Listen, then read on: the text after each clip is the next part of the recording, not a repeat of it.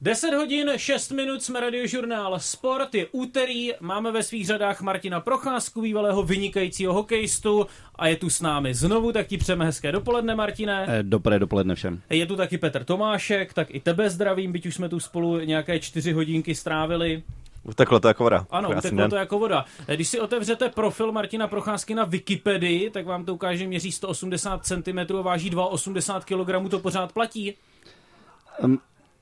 sto osmdesát centimetrů platí, no, ale tak nějak, zatím. Tak nějak tuším, že ta výška by pořád mohla sedět. Ale váha, váha se snažím být jí blízko, takže do těch osmdesáti pěti se snažím se držet. Jak to děláš? No tak uh, snažím se toho tolik nejíst, no, no, to je jednoduchý. No. Hele, Mar- Zdravý životní styl. Ano. No, a taky se tady, Martine, píše, že jsi byl v letech devatenáct devadesát čtyři a devadesát pět nejlepším hráčem v pobytu na ledě, víš? Plus minus. Si pamatuješ? No, to si samozřejmě nepamatuju zase, že jo, to je...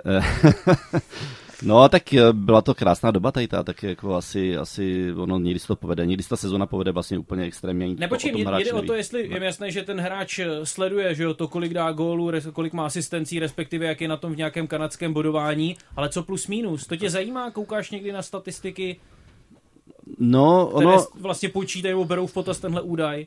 Já se přiznám, Davide, že jsem úplně nejsem právě zastáncem nějakých tady těch statistik, protože ono často ty statistiky zkreslují vlastně by jakou tvář výkon hráče.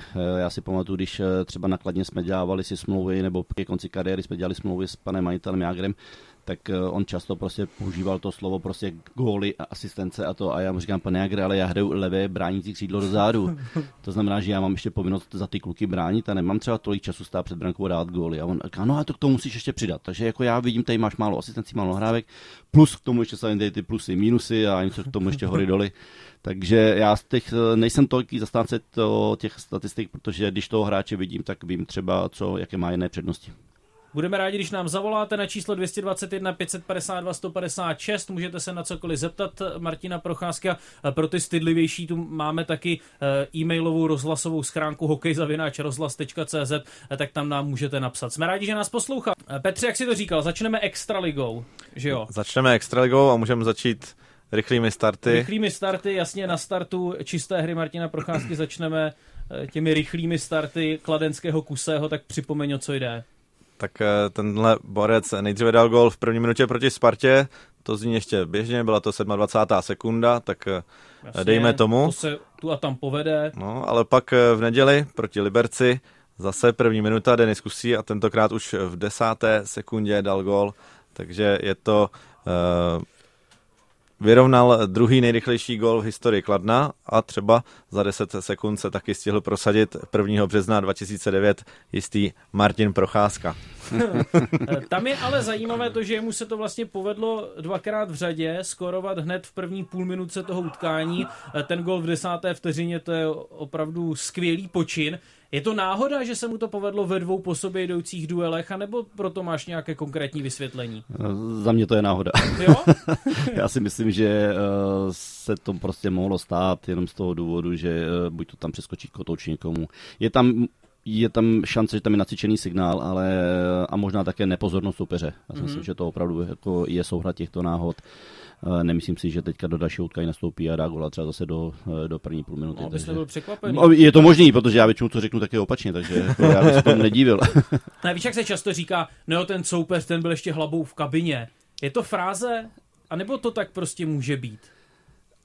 Může to tak trochu být, protože my jsme, my jsme nakladně taky, když, jsme, když jsem ještě byl vlastně v tom, v tom krajenském týmu v těch domách, tak jsme se snažili soupeře, pokud možno právě, jako, jak se říká, na něho vlítnout. Mm-hmm. Překvapit ho tím rychlým startem, útočním, hned jít prostě do útoku, dát tu rychlou branku, aby jsme dali soupeři jasně najevo. Takže jsme se jako snažili a opravdu se nám to jednu dobu často dařilo, že jsme v prvním střídání, jak se říká, do těch, do té minutky byli schopni dát branku.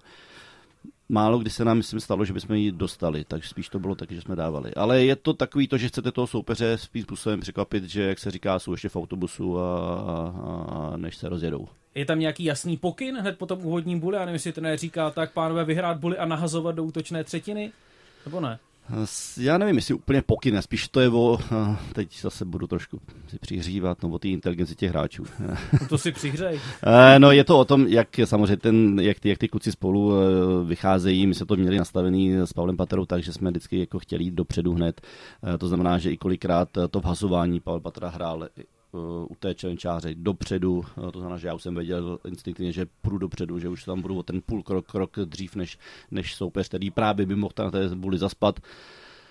No a je to tady o tom, no, není to spíš, trenéři si myslím, že naopak často říkají od začátku hrajem opatrně, aby jsme právě neinkasovali, aby jsme to měli postavený jinak, my jsme chtěli dát ten gól, takže jsme do toho vždycky vlítli. To je sympatické. Co, Petře Tomášku, hledáš v tom telefonu? No, jestli se nepletu, tak podle mě při posledním zisku titulu mistrů světa dva tisíce deset Češi proti Rusku dali právě gól v první minutě. Jaromír Jágr spoza branky přihrával Klepišovi a ten střílel vlastně do odkryté brány. Tam to možná nějaký mohlo být taktický prvek, protože byli jsme jako outsider proti té nabité sestavě Ruska. Ale nám to nebylo tak rychle, to nebylo v desáté vteřině, já mám pocit, že dokonce tehdy Rusové vyhráli buly, nahodili ho do útočného pásma, tam se Češi zmocnili kotouče. Tak, Martin teď kouká tak zmateně. No ne, tak každopádně to je... Já jsem si představil tu situaci, že nejdřív hráli Rusové, pak jsme teda získali my, ale je to do té minutky a je to určitě dobrý, když jdete do utkání a vstoupíte do utkání dobře, dáte branku, samozřejmě to nakopne ten tým, než je to opačně, protože když prohráváte, tak vždycky pak je samozřejmě potřeba zase tu hru trošku otevřít. Myslím si, jak říkám, je to o těch hráčích. Já si myslím, že trenéři naopak jsou radši, když opravdu hráči od začátku hrají velice kvalitně do obrany. Denis Kusí tedy skóroval velmi rychle v kladenském dresu ve dvou po sobě jdoucích zápasech. Pokud by měl někdo někoho pokousat na ledě, tak možná bychom to čekali právě od Kusého, ale musíme... Nebo Pavel kousal ve Spartě. Nebo, nebo od Kousala, přesně tak, ale spojíme ten incident vlastně s úplně jiným jménem. A to je Michal Plutnar. Martine, tak na úvod, když jsme to naťukli, pokousal tě někdy někdo? Pes. Pes tě pokousal. Ale hráč ne, já si nevybavuju, že by... nebylo na ledě s tím psem. No samozřejmě, že ne. Já si myslím, že na ledě ne, že se to nestalo nikdy. Já si nevybavuju žádnou situaci, že by prostě hráč kousnul proti hráče. Nevím, nevybavuju si takovou situaci. Možná někde ve škole. Mě jednou pokousala spolužačka v nějaké druhé. Ale tak ve škole třídě. Asi jo, no, ale tak pořád jsme na tom stadionu. No. Michal Plutnar tedy v extraligovém utkání kousl do svého protihráče. Ale mně přišlo, že ho kousl někam, někam do ramene, že to je to místo, kde máš takové no. ra- ra- ramenní chrániče, ne? Je... Ale když jsem to viděl, tak já nevěřím tomu, že to byla náhoda, protože ten, ne, ne, ten kousanec počkej. Trval snad tři sekundy. Já to tady mám a otevřené, jo. Hele, to byl nějaký Plutnarův blikanec. Titulek na i dnes tečka cé zet: Nebyl to úmysl, lituje Plutnar, že kousal soupeře, a můžu odcitovat konkrétně, co řekl. Celá věc mě moc mrzí a rozhodně v ní nebyl žádný úmysl. Chtěl bych se omluvit jak našemu soupeři a klubu, tak i vedení našeho klubu a fanouškům. Kál se Plutnar. Tak abych čekal, rozhodně to nebyl úmysl, spletl jsem si ruku soupeře s kuřecím stehnem. to, to si prostě to takhle omylem někoho kousneš. Věříš tomu, Martine? Já, já tomu moc nevěřím právě, takže mi to přijde, že, že by se spletl. Já jsem ten, ten moment viděl, jsem se na to dívali před, před začátkem a mně přišlo, že právě mm, on, on využil toho, že vlastně ten soupeř mu přetáhl, jak se říká, ruku přes hlavu, tím pádem se dostal do takové pozice, že on tam byl trošku jakoby schýpnutý a proto možná si chtěl z toho dostat a kousnul do té ruky. To ale... takový ten moment, že už máš vyautované obě ruce, jo, ty jo. Použít nemůžeš, nohy máš na ledě, no tak co, tak máš zuby, že jo, můžeš je vycenit. Přesně a, tak, tak mi to přišlo, že, taky použít. Že to jako teda bylo cíleně za mě, no. Já si nemyslím, že by nevěděl, že by nechtěl kousnout soupeře. Já nevím, znáš něco, Petře, takové třeba z basketbalu? Tam se štípe. Tam, tam se štípe. Tam pod košem, tam tak trochu skoro vše dovoleno, co rozhodčí nevidí, takže tam se štípe. Ještě, ještě určitě to je v fotbale, ne? Tam se říká, že to je ještě horší, že tam... No, určitě při, při standardních situacích, no. no. Tak jak to bylo v okresním přeboru? Jehlu a doslabení. Napadá tě nějaká taková podobná, teď nevím, jak to mám nazvat, no, aby to nevyznělo nějak hrubě, taková podobná kulišárna, kterou rozhodčí nevidí úplně rádi, něco, co se prostě dělá? Vím, že někteří hokejisti si tu a tam postěžují, že dostali holí prostě do rozkroku. Jasně, ale to je, to je srabárna. A je to, to skoro je... vždy vidět, mi přijde. A je to skoro vždy vidět, přesně. A je to, za mě tohle to je jedna z největších srabáren. Ale co samozřejmě ti starší hráči v dřívějších dobách dělávali, taková ta klasická lehká malá sekerka ze zadu mm-hmm. do lejtka, to bolí taky moc pěkně, protože tam ten chránič nemáte. Takže když to někdo uměl v té době a věděl, že ten rozhodčí se třeba nestačí dívat, takže pěkně cvako hnedka do nohou. A vím, že jednu dobu taky ještě dělávali ty starší kluci, kteří to samozřejmě měli, že dali hokejku tu čepel do nože. Tím pádem jo, samozřejmě, jo, jo, tím samozřejmě hráč padnul, ono to, nebylo, ono to nedalo se říct ani jako podražení, protože to nebylo klasické podražení, ale prostě když dal do toho nože, tak vlastně ten hráč samozřejmě okamžitě šel k zemi. Ale ono se to dneska taky trestá úplně jinak, ne? Když jsi mluvil o těch sekírkách. Říkám, jo? Mluvím o tom, co bylo v dřívějších dobách. Teď samozřejmě rozhodčí jsou tam za prvé také dva ty hlavní rozhodčí, takže mají mnohem více očí, jak se říká.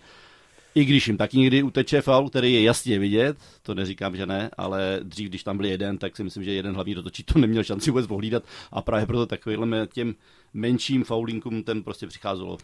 Mě ještě k těm zubům jenom napadlo, jestli se vlastně mohlo pořádně zkousnout, jestli taky neměl chránit zubu, jestli vlastně všichni hrají s chráničem zubů, nebo někteří hrají no, určitě, bez chráničů, určitě, aby mohli kousat. Určitě nehrají, určitě nehrají všichni s chráničem zubů. A já myslím, že nechtějí kousat, že to jako není, že to není přece jako vůbec jako smysl toho. No, já nevím, proč to udělal, no. Ty, ty jsi, ty jsi mýval chránič zubů? Ne, neměl, neměl. Já ne. jsem já jsem nějak jsem, jsem toho vy, vyvaroval všech tady těch moderních novinek a A vím, vím, že to kluci někteří začali od za nás používat už, ale mně to bylo takový hrozně takový nějaký divný, že furt se ten chránič vyndával. Jo, to jsou vždycky krásné záběry, vejkají v ruce tak, a teď já si jako nevím, hygienicky, no nevím, já už jsem pak tu kariéru dohrál, takže vlastně už jsem to nepotřeboval. A tak jestli se nepletu, ten hokejista dá gól, tak to často vytáhne z úst, že jo? No. Aha. No, nevím, no. To je právě to je přesně ono, no. Vytáhne zub a začne se ubírat dalšíma, no, tak nevím, jaký to hezky může být. O kolik jsi přišel zubů ve své kariéře? O žádný. Jo, ale já mám pocit, že jsem se na to kdysi ptal, ale přijde mi to stejně úplně neuvěřitelné. No, tak já jsem se tam nemotal před tou brankou tolik. Já jsem teď, jak všem říkám, že je důležité, aby tam stál ten hráč a, a clonil před tím golmanem, tak já jsem čekal, vždycky, až to odrazí a pak jsem to dorazil vedle. Takže jsem si hledal ten prostor tak, abych dobře reagoval na ty odražené kotouče.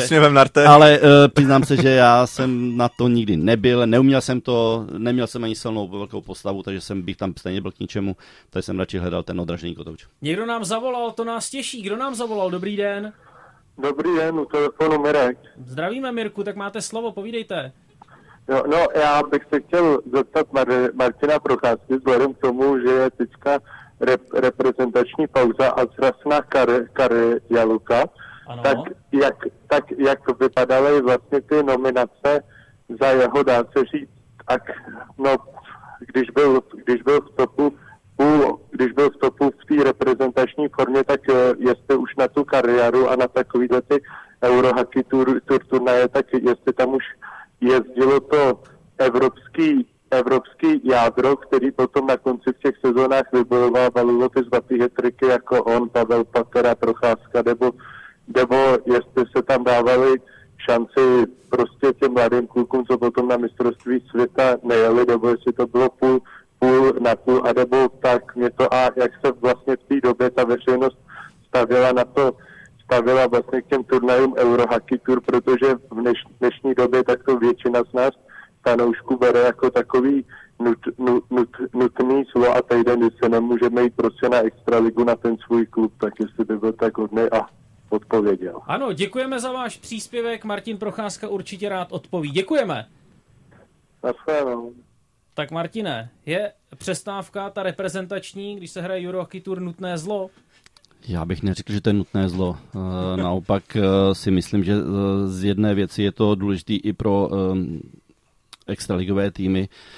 Spousta hráčů během těch prvních osmnáct dvacet zápasů prostě taky už mají nějaké zranění, přichází trošku únava, takže je potřeba něco doléčit. Na druhou stranu ti hráči, kteří jsou zdraví a jsou nominovaní, tak za nás to bylo, takže já jsem to aspoň bral vždycky, takže za prvé zpestření té přestávky, samozřejmě si velká čest pro mě, že jsem šel do nároďáku. A fakt to pro tebe, když už si třeba měl titul z mistrovství světa, fakt pořád si to vnímal jako velkou čest a nenapadlo by tě říct reprezentačnímu trenérovi ne?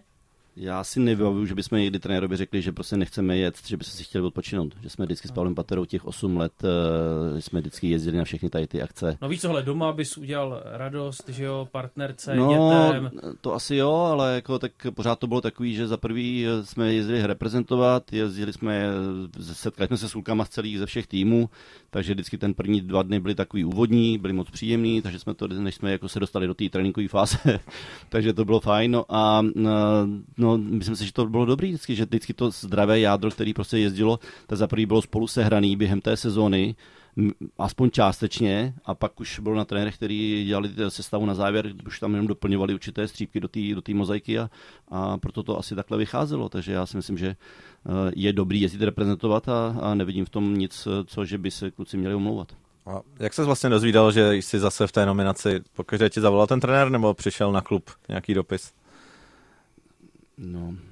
Tak dřív to bylo tak, že samozřejmě chodil fax. na klub, na, chodil v, v, asi fax nebo pozvánka, takže jsme dostali, když si vzpomínám úplně na ty začátky, opravdu na začátku, tak jsme dostávali na, na, na místo, kde jsem seděl, tak jsem tam měl papír a tam byla sestava celého toho týmu nebo soupiska, takže jsem to věděl, ale pak, když jsme byli vlastně v Ačku, tak už uh, trenéři často dávali, obolávali nás nebo nám řekli, že prostě jako jedeme, takže Um, ono, ono se tam toho moc neměnilo. My jsme jezdili pak, dá se říct, fakt těch osm let v kuse, takže asi jsme asi nepočítali, že nepojedeme. No a pak jsme to zabalili, spavtí jsem sami.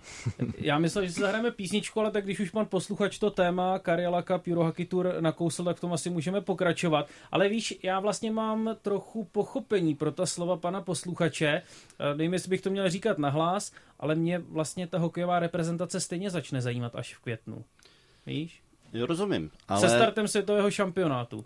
Rozumím. No, trochu to přeháním teď, jo? Ne, že bych pohrdal duely Euro Hockey Tour, ale prostě to často vnímám jako turnaj, ve kterém vlastně o nic nejde a ve chvíli, kdy ten národní tým prohraje všechny zápasy na Euro Hockey Tour, ale potom získá zlato na mistrovství světa, tak si na Karjala Cupy a podobné turnaje nikdo nevzpomene. Rozumím, vím, o čem mluvíš, samozřejmě to nemá žádnou velkou váhu, proto možná i v dnešní době nebo v dnešních dobách trenéři zkoušejí mladé hráče, dávají jim prostor, chtějí je vyzkoušet, chtějí vidět, jak se chovají na mezinárodním poli, jestli na to mají, jestli na to nemají, jestli se zlepšujou. To znamená, že tam je plno tady těch prvků, ale zase na druhou stranu, já si myslím, že je dobrý být během té sezóny v nějakém kontaktu mezinárodního hokeje, že tam prostě ten kontakt je, je dobrý mít porovnání třeba proti Švédům, že jo, dřív byli Rusové standardně, byli hráli a já jsem na tom nic špatného jako neviděl, nebo aspoň to nic takového nevidím. A na druhou stranu týden přestávka, tak zase tam jsou tři zápasy, který naopak ten fanoušek může vidět v televizi, hrajou zase zajímavý týmy, teda zajímaví hráči z těch jiných zemí. Takže já si myslím, že takový ten týden, jak se říká, si od toho odpočinu, nevidím v tom žádný problém. Já nechápu, že se nehraje šance liga o té reprezentační pauze, protože nikdy nikdo z šance ligy reprezentovat nebude a je to ten týden, kdyby mohli hrát třeba i v jiných dnech než pondělí, středa, sobota, mohli by více propagovat tu soutěž, ale schválně jsem na to ještě koukal, nehrají se druhé ligy ani ve Švédsku, Finsku, takže i prostě pro tyhle soutěže je to ta pauza, asi by si odpočinuli. Je, je pravda, že to je zrovna to období, kdy by ty zápasy mohly přitáhnout ty fanoušky klubového hokeje. To je fakt. Ale na druhou stranu zase z fotbalového prostředí, když jsem v klubu pracoval v Bohemce, tak jsem zažil, že je to důležité i pro ty zaměstnance taky si odpočinout, protože když jedete ten kolotoč, zápas, zápas, zápas, výjezd domácí připravovat neustále, tak nikdy nemáte volno, žádný víkend, tak ta reprezentační pauza je hodně vítaná pro zaměstnance. Jak moc, Martine, potom trenér před tou nominací, před skládáním nominace na mistrovství světa vychází z toho, co viděl na Euro Hockey Tour a třeba na Karjala Cupu? No tak samozřejmě vychází z toho, je rád, že se ten hráč vrátí zdravej z toho turnaje, takže to je asi podmínka toho, nebo ne, ne podmínka, ale je rád, když se vrátí zdravej. Samozřejmě rád asi, když jsou ty kluci rozehraní, že se jim třeba daří, tak jsou schopni přenést potom tu atmosféru a tu pohodu i do týmu. Ne, já jsem myslel teď toho reprezentačního trenéra, jak, jak vychází z těch výkonů na Euro Hockey Tour před sklád, nebo při skládání nominace na světový šampionát. Tak za nás to bylo, nebo aspoň za mě si myslím, že on, jak říkám, on ty hráče prostě zaprvé tam chce vyzkoušet, vychází z toho, takže když se mu osvědčí, viděli jsme třeba v loňské sezóně nebo předloňské kluky, které z Karlových Varů, Jirku Černocha a další kluky, který on, Ondru Beránka, který prostě měl vyzkoušené během té celé sezóny. Jsou to třeba určité formace, které po nich chce vědět, jak hrajou třeba do oslabení a to se mu potvrdilo a pak je veme na mistrovství světa a funguje mu to, takže já si myslím, že z tohohle důvodu právě proto ty týmy, teda ty trenéři, takhle ty hráče vybírají a, a chtějí si je otestovat. A navážu na to, co jsi původně zmínil. Vrátil ses někdy z reprezentačního srazu zraněný? Já nevím, možná... Že mě by jo, zajímala, jo, vrátil, mě by ano. zajímala ta reakce toho klubového trenéra. Vrátil, ano, bylo to no, jednou... Tak to se nám teda vyplatilo tě posílat. Jo, jo, jo, jo. Je to tak, no, stane se to. Tak samozřejmě od toho jsou taky pojistky, že od toho jsou, týmy mají pojištěný hráče, nároďák má pojištěný hráče a stalo se mi v Rusku, že jsem měl třikrát přeražený vlastně palec na pravé ruce. Byl jsem na rentgenu v Moskvě, tam se jim to nepotvrdilo, tak jsem fakt jsem tu hokejku nemohl držet. Byl to zážitek, rentgen? Byl to zážitek. V té době reprezentační trenér Sláva Lener vlastně tomu moc nevěřil, myslím si, že jako trošku simuluju, takže jsem říkal jsem, ale já tu hokejku neudržím, tak jsem přiletěl domů, letěl jsem domů, byl jsem u pana doktora v Pardubicích, který mi udělal rentgen a zjistil na tom rentgenu, že to mám třikrát zlomený, takže jsem pak ukazoval ten rentgen panu Lenerovi, jsem, já jsem si fakt nevymýšlel, ale bohužel ten ruský rentgen to nenašel, takže, takže jsem přijel zraněnej. To se někdy děje, jo, že trenéři podezírají ty hokejisty, že si já ten pocit takový jsem měl, no, nevím proč, no, prostě nevím proč Sláva, jako nevěřil tomu, že, že mám ten, ten prst zlomený. Martin Procházka na Radiožurnálu Sport. Teď Red Hot Chili Peppers. Za nějaké čtyři minutky jsme zpátky. Budeme rádi, když nám zavoláte telefonní číslo sem k nám do studia dvě stě dvacet jedna pět set padesát dva sto padesát šest a máme taky e-mailovou schránku adresa hokej zavináč rozhlas tečka cé zet. Jsme zpátky s Martinem Procházkou v jeho čisté hře ve vysílání Radiožurnálu Sport. Mluvili jsme o reprezentačních povinnostech, o Karjala Cupu a byli jsme tu na vedení k docela dobré otázce. A ta otázka zní, jestli pak jsou vlastně reprezentanti nějak finančně ohodnoceni za účast na utkání turnaje v rámci Euro Hockey Tour. Jsou, nebo aspoň si myslím, že jsou stále. My jsme také byli, nebylo to tak, že bychom tam jeli kvůli tomu, že jedu kvůli tomu finančního obnosu, ale bylo příjemný, prostě měli jsme vypsaný, jak se říká, za první místo, za druhé místo, za třetí místo, měli jsme vypsaný nějaké odměny, takže to bylo příjemný a, a když se nám to povedlo vyhrát, no tak to byl takový jako bonus k tomu platu, který běžel ve, ve svém mateřském klubu. Martin Procházka má po své levé ruce Petra Tomáška, ale nejsme tu jen ve třech, dnes máme posilu, respektive posily dvě, je tu společně s námi hokej fanoušek Tadeáš společně se svým tatínkem. Tadeáši, my ti přejeme hezké dopoledne a tebe by prý něco Děk. zajímalo. Ty ses prý chtěl na něco zeptat Martina Procházky. Dobrý den. Tak máš možnost. Martine, myslíš si, že to Kladno to dá do toho předkola? Nebo si, si myslíš, že bude bojovat o záchranu? Jestli to Kladno dá do toho předkola, anebo jestli bude bojovat o záchranu. No to je častá otázka na kladeňáka Martina Procházku. Tak jak odpovíš Tadeášovi? Tadeáši, no my jsme samozřejmě před začátkem této sezóny měli jeden z typů, že Kladno bude opět bojovat o tu spodní část, opravdu o to, že jestli jestli nebude hrát baráž a i začátek sezóny tomu trochu napovídal, ale já si myslím, že Kladno se dalo teďka trochu dokupy, hlavně díky tomu, že přišel Radek Smolňá, který ten tým celkem dost pozvedl. Kladno v podstatě dostal, nejenom on, ale i těma výkonama se Kladno zvedlo a teď je na hraně toho předkola playoff, ono to nebude nic jednoduchýho, protože má pod sebou Vítkovice, Mladou Boleslav, Vítkovice, který si myslím, že jsme všichni očekávali, že budou mnohem výš, tak jsou zatím pod nima, ale to neznamená, že to Kladno by to nemohlo letos uhrát, bude to ještě těžké, protože přece jenom je jenom odehraných nějakých sedmnáct osmnáct utkání a bude záležet, jaký se jim vydrží forma. A musí se, pardon, musí se zlepšit Kladno v tom, že když vede o dva góly, tak aby zpevnilo tu obranu, protože několik zápasů, opravdu spoustu zápasů ztratilo ten dvougólový náskok, ale tam, když to pustíte v tu chvíli, tak z každého útoku, co se valí na Kladno, tak to smrdí gólem. Jakoby si ti hráči najednou nevěřili. Je pravda, že ta obranná fáze Kladnu nefunguje. Já bych ještě jednu věc zmínil. Kladnu nefunguje další věc. Je to nejtrestanější tým extraligy. To znamená, že vylučování. Ono, když máte osm devět vyloučených za zápas, to je jedna třetina, ostatní hráči nehrajou, takže to si myslím, že je jeden z největších problémů Kladna. Zapojíme ještě Tadeáše, třeba i tatínka, ale teď se k nám dobývá ještě někdo další, a to po telefonu. Dobrý den. Dobrý den, já jsem dokonce slyšel takovou možnost, že ten Krejčí, že ten Krejčí, že, že ho snad uh, lanuje Jágr, aby se rozehrát na Kladno, že by chtěl hrát ještě, ještě jako na mistrovství světa v Praze, takže by mohl zakotvit na Kladně, no, pomoct. Mm-hmm. Dobře, dobře, tak zkusíme probrat i případné spojení Krejčí-Kladno. Děkujeme za otázku. Martin, je to možné? Protože David Krejčí vlastně tak nějak avizoval, že by se rád zapojil, že by ještě rád něco odehrál v téhle sezóně, ale že taky bude vycházet z toho, jak bude vypadat v tu chvíli extraligová tabulka. A nevím, nevím, jestli by si vybral zrovna dvanácté Kladno. Já se přiznám, že já taky teda nevím, že zrovna bych si vybral Kladno. Možná by si vybral Kladno z toho důvodu, že tam je možná polovina týmů, který jsou stejně starý jako on. Takže by si nepřipadal úplně tak staře. Takže to by možná byla, byl bonus pro něj. Každopádně si myslím, že určitě je lepší pro něho hrát, když to teda nechci teďka nějak schazovat dolů, hrát v týmu, který bude bojovat o titul, minimálně playoff, což v tomhle případě zatím Kladno, jak říkáme, je na hraní předkola playoff. To umí každý přijít do bohatého týmu, do Pardubic a hrát o titul, ale přijít do Kladna, no vytáhnout ho. To by byla samozřejmě velká frajeřina, přijít přesně, jak říkáš Petře, do Kladna, vytáhnout Kladno až do playoff, až do těch závěrečných bojů. A v dorostu David Krejčí chvíli byl na Kladně, ne? Um, myslím. myslím si, že jo, no, tak jako teď je pravda, že skončil Tomáš Plekanec, no tak jako...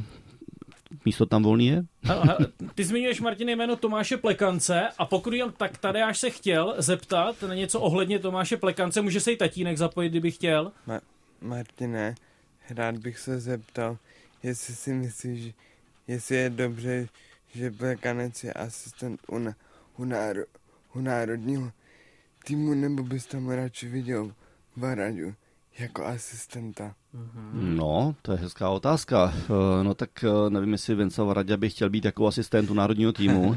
On by chtěl být asi pro mě hlavní trenér, ale tu nabídku nedostal. Každopádně si myslím, že někde jsem zasehl, že ta volba pro Tomáše Plekance byla už od, od léta, že chtěli, pokud by skončil, využít jeho služeb právě možná na některých speciálních u některých speciálních situací, co se týče třeba vhazování, přesilovková fáze.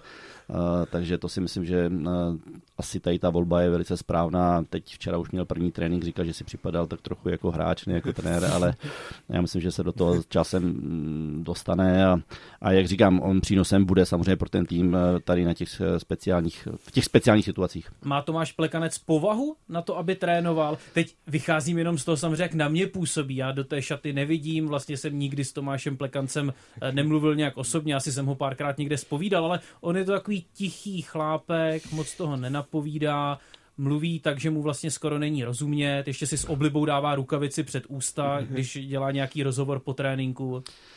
No, tak... Je mi jasné, že v šatně asi umí zvýšit hlas. Eh, no. Určitě. A tak já si myslím, že on právě i díky té své povaze částečně může být takový kliďasem, jak se říká, ty střílejce nepotřebuje, tam by on v těch velkých emocích. Já myslím, že ti kluci cokoliv on jim řekne, právě to se zmiňoval, co se týče třeba vhazování, nebo může jim obrovsky pomoct a nepotřebuje na to křičet, že jo? Může jim to jenom v podstatě oznámit. Ještě k naší návštěvě, když mluvíme o Kladnu, ale vy jste Spartěni, že ano? Je, ano. je to ano. tak, je to tak, fandíme Spartě. Fandíte Spartě, tak ta vám snad dělá radost, protože yeah. je na třetím místě extraligové yeah. tabulky. Ale... Teďka trošku teda, jestli můžu, nám nedělá Jenom se, radost. Jestli vás můžu poprosit, abyste se naklonil k mikrofonu, přesně tak. Tak trošku nám nedělá Sparta radost, hlavně s těma úvodama těch třetin mm-hmm. a těch zápasů. Vy jste o tom mluvili, jestli jsou ještě hlavou někde v šatně. Já myslím, že na tomhle Sparta by měla zapracovat asi. no, ty vstupy do je zápasu. Fakt, že snad ze třinácti nebo ve čtrnácti zápasech Sparta dostala gól jako první, tak to už není náhoda. Po osmnácti kole. Není, ale nevím, nevím, čím to je, protože když jsem měl možnost některé ty zápasy vidět, tak Sparta do toho utkání většinou vstoupí aktivně. Je mnohem aktivnější, je schopný, je schopna soupeře, jak se říká, přehrávat, ale pak udělá, buď to, buď to vznikne jedna chybička, inkasují gól a najednou se jim to trošičku sesype, ale zase mají takovou velkou sílu, jsou schopni ty utkání otáčet. Otevřel jsem naši e-mailovou schránku, přišlo nám pár dotazů, tak první dotaz přišel od, aha, on, jo, Pavel, ano, od posluchače Pavla. Dobrý den, myslíte si, že vzhledem k nominaci brankářů na Karjala Cup trenéři spoléhají, že na mistrovství světa dojedou golmani z N H L? Aktuálně v té nominaci dvojice Pavlát Málek. No, tak je to asi předpoklad, že uh, jsme to tady se s Petrem o tom bavili, že uh, díky tomu, že N H L uh, se hraje um, až někdy do konce června nebo přesně takhle a uh, mistrovství se tak kvůli tomu je posunutý, tak je tam velká šance, že ti uh, hráči mají mnohem větší možnost přijet na mistrovství světa, to znamená, že i ti, i ti golmani, který vlastně jakoby nedostanou se do playoff, tak pořád to jsou golmani, kteří chytají nejlepší soutěž. Takže je tam předpoklad, že bude se náš tým spolehat na golmany N H L. A v N H L tam by trenéři vlastně měli z čeho brát. Tam je Vejmelka, Dostál, Mrázek, no. Tak tam spoustu. Další otázka. Jak pan Procházka zmínil, že v dopise o oznámení, že bude reprezentovat, viděl sestavu na daný turnaj, stalo se mu někdy, že měl chuť odříct účast, když viděl nějaké určité jméno na soupisce, nebo nikdy nebyl takový problém a se všemi se vždy vytvořila skvělá parta. Takže jestli třeba Martin tam neviděl nějaké jméno, jo, Karel, no tak to já nejedu. S tím já nebudu v jedné šatně. Neměl jsem nikdy takovýhle pocit, se přiznám, protože jak, jak říkám, my jsme často opravdu jezdili, že, že, jsme, že jsme byli, dá se říct, pohromadě celou tu sezónu, ty týmy, ten výběr byl skoro stejný pořád, kromě toho, když někdo se zranil nebo bylo potřeba někoho vyzkoušet, tak opravdu ta osa toho týmu byla pořád stejná, takže já jsem neměl důvod, proč bych jako nejezdil. A pídil ses hned po těch dalších jménech, samozřejmě asi si ze všeho nejdřív hledal jméno svoje, ale potom... Jo, no, Patýs, jede jo. Patýs, je to dobrý. No, tak nevím, nestalo se nám asi, že bychom jako nejeli společně, nevybou si, že by třeba jel jenom jeden a druhý nejel, takže s Patýsem jsme takhle jezdili všude a, a spíš to bylo s těma křídlama, no, když Otavivoda potom skončil v tom devadesátém sedmém roce, tak už to bylo jenom o těch, o těch pravých křídlech, no, takže tam jsme už většinou tak jako tušili, kdo jede, kdo asi zřejmě půjde s náma hrát, ať to byl Láďa Vujtek, ať to byl David Moravec, ať to byli další kluci, prostě jsme to už nějak tak jako dopředu cítili, že asi půjde k nám na Pravaso. Ve fotbalové reprezentaci často fanoušci řeší, jak vlastně tam můžou vyžít spolu Spartani, Slávisti a Plzeňáci, když se v lize skoro pozabíjí na hřišti, tak třeba když si hrál za Vsetín a byla tam trochu už nevraživost ze Spartou, tak jak to pak probíhalo na těch srazech? Probíhalo to tak, že jak jsem zmiňoval už na začátku, byly tam ty první dva úvodní dny, kdy jsme se jakoby sešli, měli jsme první lehčí trénink, volný večer, takže jsme se tak jako znova zastrali dohromady jako jeden tým a, a všichni ponechali to, jestli hraje za Spartu nebo za Plzeň nebo za Vsetín. Já myslím, že to k tomu patří, že prostě nároďák je vždycky jeden tým a i když ty kluci mezi sebou se možná potom nemusí tolik lize, tak na tom nároďáku pořád jsme jeden tým a jedna parta. Ještě přišla taky klasický otázka ze Slovenska, jo? Tak já asi dopředu tuším, že nebudeš umět odpovědět, ale pan Braně se ptá, jestli máme v extraligových klubech taky rolbistky, tedy ženy, které, které se dají za rolbu, upravují let, anebo jestli je rolbistka jen ve Vítkovicích. Já nevím ani, že je rolbistka ve Vítkovicích, takže já myslím, že nemáme tady v České republice rolbistky, že to většinou je mužská práce, že to dělají opravdu rolbaři, možná, že ve Vítkovicích jezdí rolbařka. On, on tady pan Braňo použil ten výraz rolbistka, no ale na sebe rolbařka, když tak. Jsem citoval do slova. Někdo nám zavolal, dobrý den. Já vás zdravím, chlapi, tady Štěpán. Povídejte, Štěpáne, co pak by vás zajímalo? Mám, Pardubic, no tam je veselo. Mám dotaz na Martina, nebo možná i na vás. Na všechny, nevíte, jak se v extralize nebo respektive v Česku trénuje individuálně, jestli mají týmy nějakého svého individuálního skill coache, který třeba trénuje s hráčima situace plácnou jeden na jednoho. Já jsem si pouštěl N H L teďko zrovna minulý týden, když prostě vidím ty, ty skilly, který tam mají, jo, že prostě hráč jede jeden na jednoho a prostě zkusí to, projede mezi ním, zakončí. Mm-hmm. Než to mě, než to třeba v té extralize mě prostě přijde, že je situace jedno na jednoho nebo, nebo dva na jednoho, hráči dělají skličku spíš k mantinelu, jo, nebo někam, někam do rohu. Teď třeba tady zrovna v Pardubicích, že jo, vrátil se Martinka od chvilku v té N H L hrál, když prostě vidím třeba, jaký má on zakončí, zakončení, nebo prostě jak někdy on se jako dovolí, tak jestli to třeba nechybí, jestli vůbec jako to tady v Česku individuálně jako trénuje, třeba s těma skill coachema, jestli to Marta, Marta sví. Tak moc díky za odpověď. Výborně, my děkujeme, že jste přinesl další téma do čisté hry Martina Procházky. Mějte se fajn. Super, děkuji moc, díky, ahoj, děkuji, nashledanou. Tak skill coachi, vím, že v zámoří tam je to celá trend, že jo, tam, tam je snad v každém týmu nějaký trenér na ty konkrétní dovednosti. No, já si to dokážu představit samozřejmě v mládežnických kategoriích, že ty organizace mají skill coache, že opravdu tam se to svým způsobem určitě vyplatí a je dobré pracovat s mládeží, ať je to už u, někde u té deváté třídy, u dorostu, u juniorů. Ale já si nejsem jistý, jestli u A týmu, který už by měl být v podstatě hotový, jestli je potřeba tam dělat nějaké jako skills coache. Naopak já si myslím, že v dnešních dobách je na střídačce takových trenérů. e, že když se vezmeme Kladno, tam má snad osm trenérů nebo kolik, že jo? A, a, jsou mentoři. A, ano, oni jsou mentoři, tak uh, můžeme to takhle říct. Tak si, takže jako tam by je plno těch hlav k tomu, aby mohli říct právě ty situace, jak se mají řešit, že jo? Ale vím, že by Liberci... potřebovali ještě někoho speciálního, to nevím, ne, nemyslím si to. Vím, že v Liberci je Petr Jelínek, že jo, bývalý kapitán. Ano. A vlastně už taky scout Los Angeles, tak je taky skills coachem uh, u Bílých tigrů. To mě trochu překvapuje, že mi nepřišel nikdy úplně nějak, že by měl nejměkčí ruce v extralize, Petr Jelínek. Byl dobrý na buli třeba, no, ale časem když v tom Kladně, nedávno znám tady vyprávěl, jak si Jaromír Jágr vezme mladé hráče a uh, učí je, jak střílet, taková ty svá cvičení, tak ten mi přijel vlastně, že to je takový skills coach rytířů. No, tak on je to majitel, skills coach, trenér, pravé křídlo, pořád, to všechno, no. E, tak asi, asi jako myšlenka to je dobrá, ale já si myslím, že prostě říkám u Ačka, tam už no, je to tréninková fáze, tréninkový proces. Já nevím, já bych to zase takhle nepomenoval, že by to mělo být přímo jako skills skill coach, nebo to, asi bych to viděl v těch nižších kategoriích. Musím, že jsem docela překvapil. Čekal jsem, že budeš mluvit o tom, jaký přínos by mohli mít takový trenéři, kteří by třeba mohli s hráči pilovat, nevím, no. Konkrétně střelbu z mezikruží, nebo by se nějaký tým, tým by mohlo třeba napadnout, potřebujeme skills coache na blafák do backendu. Ale Procházka. Oni, to, oni Davide to mají tam takovýhle lidi právě, proto říkám, že je na každý střílece, to na tom tréninku je třeba šest sedm trenérů, že jo? A každý ten trenér má nějakou specializaci, někdo má pro obránce specializaci, někdo má pro útočníky, zmínila se Jarda, teďka trénuje kluky na střelbu, Tomáš Plekanec, když tam byl, tak trénoval kluky na vazování. Tam je takových lidí, že jako ještě dalšího skillskou střelu, nevím, nevím, kam bych ho dal. To si, Petře, myslel vážně, že si Jaromír Jágr bere stranou třeba některé hráče. No, to nám tady vyprávěl nedávno. Jo, jo, Martin to říkal. Jo, jo, no tak bylo to z článku, že nevím přesně, kdo to tam zmiňoval. Krištof Hrabík? Myslím, že jo, že mu to obrovsky pomohlo. Že vlastně, Jaromír Pytlík. No, myslím, že jo, že zmiňoval, že Jaromír Jágr na ledě jim v podstatě si je vzal, ty mladé kluky, a dal jim nějaký speciální cvičení na střelbu, aby trefoval, jak se říká, branku a nestříleli to do rohu. Takže ono tam je plno tady těch maličkostí, které se dají poradit, ale jak říkám, těch trenérů tam je spousta a dalšího tam zařadit. Poslední téma v čisté hře Martina Procházky na Radiožurnálu Sport, titulek na N H L tečka cz. Vylučte Hertla a spol z ligy, takovou bídu N H L neviděla přes padesát let. San Jose, Petře, odprezentuj to, ty dva úchvatné výkony žraloků z Kalifornie.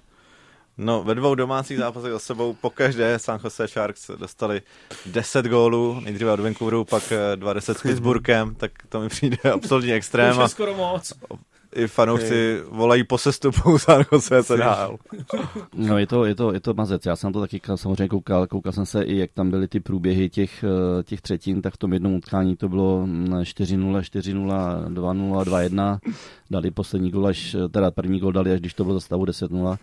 A v tom jednom utkání to bylo dva nula po první třetině, což jako není nic hroznýho, ale pak tam byl totální výbuch ve druhé, takže ono tam vypadá, že v tom týmu, když dostanete dvakrát po sobě desítku, tak tam zřejmě mě zase bude něco takového, že tam ten tým prostě ne, nehraje jako tým. No. Vlastně to... Tady se píše, jsou to nemilosrdné debakly, soupeři drtí San Jose v skutku historickým způsobem. Schytat dvě desítky za sebou, to do tohoto víkendu naposledy zažili bostonští Bruins v ročníku devatenáct set šedesát pět šedesát šest. Stejnou zkušenost pak mají medvědi z období druhé světové války.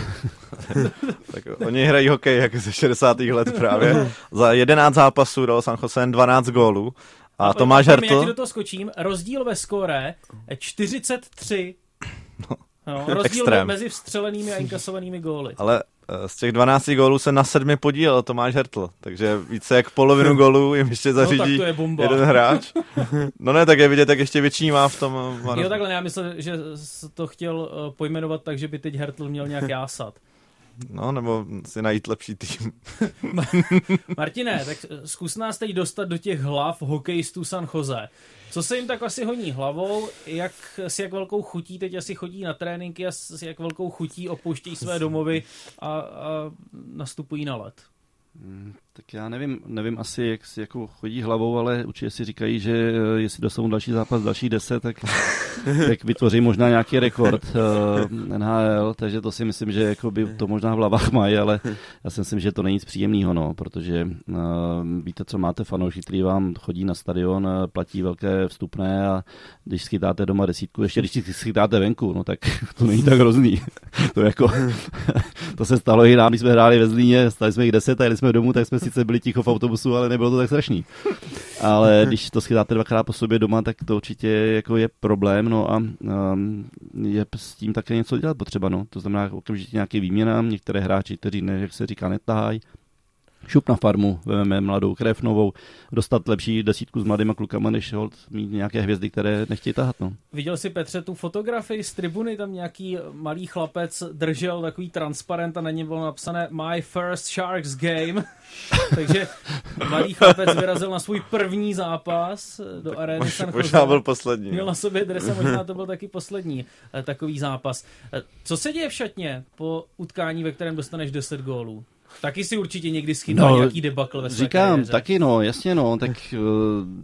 tak jde o tu prvotní reakci trenéra. Je úplně stichá, jde domů a nechá to na další dny, anebo pořádně seřve ty své svěřence ještě několik minut po zápase? No, já jsem měl trenéra, který jsme dostali tu desítku, tak... Dostal si desítku, jo? Desítku ve Zlíně, jsem desítka říkal, ve Zlíně, desítku, desítku ve Zlíně, tak jsme dostali desítku, no tak mě se trenér tady byl chytrý, který to jako nechtěl tam emotivně řešit tam přímo, takže to nechal až na ten druhý den před tréninkem, kde jsme si k tomu museli taky něco říct, že jsme právě, jak říkám, netahali, netahali nohy, nechtělo se nám hrát moc, z Línu to v té době zrovna šlo, padlo nám to tam, takže potřeba v klidu, ale jsou trenéři, kteří to samozřejmě ještě, jak se říká, vybouchnou po tom zápase, no a jsou schopní rozkopat tu kabinu, že jo, nadat hráčům do extrému.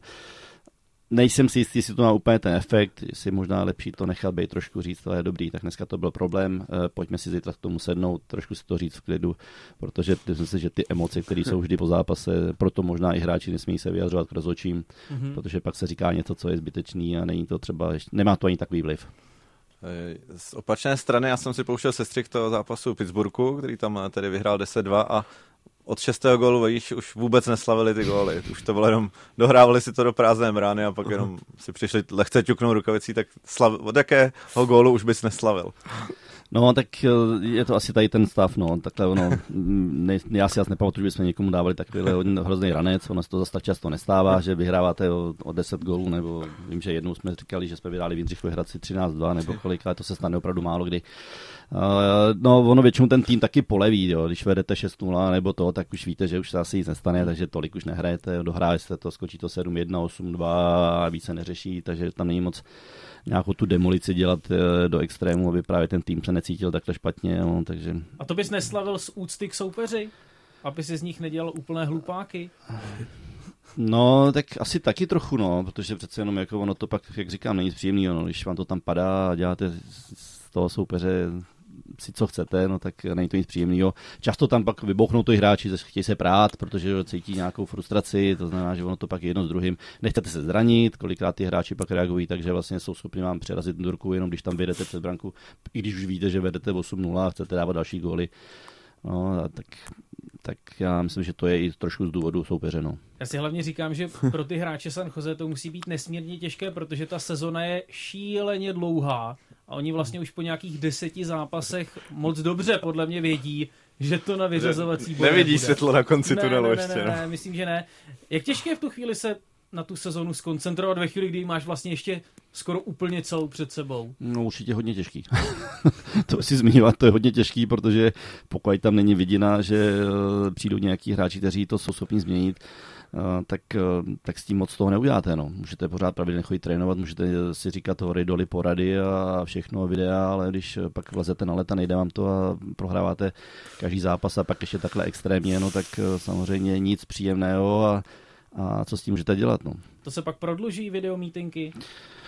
No, většinou se pak prodlužují, no, tak ono někdy to jde samozřejmě, někdy to jde, jak se říká, pozlim, někdy to nejde pozlim, no, tak se snaží ty organizace to dělat po dobrým, takže se snaží dělat nějaký videomítky, nějaký možná i psychokouče, který jako jsou schopní mentální, který jim jsou schopní tím klukům zvednou hlavu, ale ono všechno stejně potom jste odehrát na ledě, tak jako tam nic se nemění, můžete vám říkat trenér, co chce, a pak přijde zápas a... Je to úplně jinak. Čem, čem by pomohl jenom živý žralok do té obrany, který by vystrašil soupeře. Asi jo. Kdyby nám chtěl někdo zavolat, myslím si, že má asi poslední možnost, dvě stě dvacet jedna, pět set padesát dva, sto padesát šest, takové číslo sem k nám do studia. No, já už jsem si připravoval, jak řeknu, že takovými českými Sharks jsou hokejisté Mladé Boleslavy, ale to by asi Ty bylo dostali až jenom příliš, osm, jenom to by asi osm, bylo až příliš tvrdé. Jsou na posledním místě Středočeší, koukám na tabulku, tak se k tomu třeba ještě vrátím, ale teď zazvonil telefon. Dobrý den, kdo pak nám zavolal? Dobrý den, já jsem kolega koukal na tu tabulku, jo. Tak ten Jose Shark po jedenácti zápasech dostalo padesát pět gólů a dali jim dvanáct gólů v jedenácti zápasech. Ano, ano, postřehli jsme, ale děkujeme za to doplnění. Takže to je takový nějaký, no, měli by se ještě v obranu, no. A nebo vyměnit golmana. Já vím, co tomu je, je to rozbitý. Máte nějakou otázku na Martina? Ale když si vemete třeba ten fotbalový Zlín, který dostal doma devítku od Mladé Boleslavy, ta, tak ty konce, tři zápasy nedostal ani gol, to je to zajímavý. Ano. Ano, tam je vyloženě prospěla změna trenéra. Tak děkujeme za ten příspěvek. Co, Martine, no, změna tak... trenéra, nejjednodušší, nejlogičtější. Jasně, jasně, jasně, tak je to úplně stejná myšlenka, no, tak co jiného chcete, můžete dělat? Celý tým asi těžko vyměníte, takže maximálně tam opravdu může se stát, že nefunguje něco mezi týmem a trenérem, nebo vlastně, už jsme zmiňovali, ta defenzivní práce nefunguje, tak vyměníme tři, čtyři obránce, brankáře možná dáme někomu jinému šanci. Musí se s tím něco zkusit udělat, no. Když to takhle nechají, tak to skoro bude veliký za chvilku. Mladé Boleslavy už trenéra měnili, Kalous ven, Král na střídačku, asi ale ještě docela dost času, ne? sedmnáct zápasů mají za sebou hokejisté Mladé Boleslavy. No, tak ale už asi bylo na čase, si myslím, že přece jenom Boleslav ty zápasy, které hrála, tak ne, že by je prohrávala nějakým mega velkým rozdílem, kromě tohohle jednoho výprasku těch osm nula, tak to všechno byly dost vyrovnané výsledky, kolikrát ty soupeře přestříleli, ale zřejmě tam prostě něco pořád nefunguje. No, tady v tom případě může přinést ta, ta změna možná posun v tom, že Richard Král je přece jenom trenér, který má rád útočnou hru, Boleslav nedává góly, takže by to mohlo pomoct. Hmm. To je největší problém, ofenzivní trápení, když Boleslav nedává góly. No, ona už to měla v minulé sezóně. Uh, už jsme viděli, že v minulé sezóně to tam nepadalo, že se trápili, že často jsme mluvili o Boleslavi, že soupeře přestřílela několik, někdy i jednou tolik, ale uh, prostě ten střelecký přínos tam nebyl, to znamená, že prohrávali zápasy na góly, což je jasné, no a letošní sezóně to pokračuje, takže tady je asi největší problém Boleslavy. Už se nám to tu chýlí ke konci, tak na závěr ještě dostane prostor náš posluchač Tadeáš, který nás tu bedlivě poslouchá. Tadeáši. Martine, mohl bych se zeptat. Pre Liberec je docela známé, že, že mu ty přesilovky jdou. Co si o tom myslíš, že mu to takhle lepí v těch přesilovkách? Že to Liberci lepí v přesilovkách. Martine. No, no tak uh, mají... Mladé pušky. Uh, uh, mladé pušky, uh, oni mají kombinaci dobrou tam. Jsou tam jak zkušení hráči, je tam Jarda Vlach, uh, Filipy, uh, Michal Bulíř, kterým se začátku teď nedařilo, teď se mu daří, takže uh, si myslím, že Liberec prostě to má dobře poschádaný. A mají k tomu samozřejmě ty mladé kluky. Mají to, mají, ono někdy, jak říkám, sezóna je taková, že se povede, že vám to tam padá, pak vám přijde sezóna, můžete dělat, co chcete a, a, a nepadá, takže... Uh, je důležité si na tom pracovat. Možná o to jsou právě ty trenéři na těch stříhačkách, když jich je tam dost, aby měli speciální formace k tomu to potrénovat. Martinu Procházkovi to tam dneska padalo v čisté hře. Děkujeme ti za ní. Budeme se těšit zase za týden. Co tě teď čeká v nejbližších hodinách? Já přejíždím, jedu do školy. Jedu do, do školy, školy jedu dobře. Tak. Martin Procházka má ško- školní ano. povinnosti. Tak ti děkujeme. Já děkuji. Za týden naslyšenou. Děkuji, děkuji i Petru Tomáškovi. A taky Tadeášovi, mějte se fajn, za týden naslyšenou. Ahoj, naslyšenou.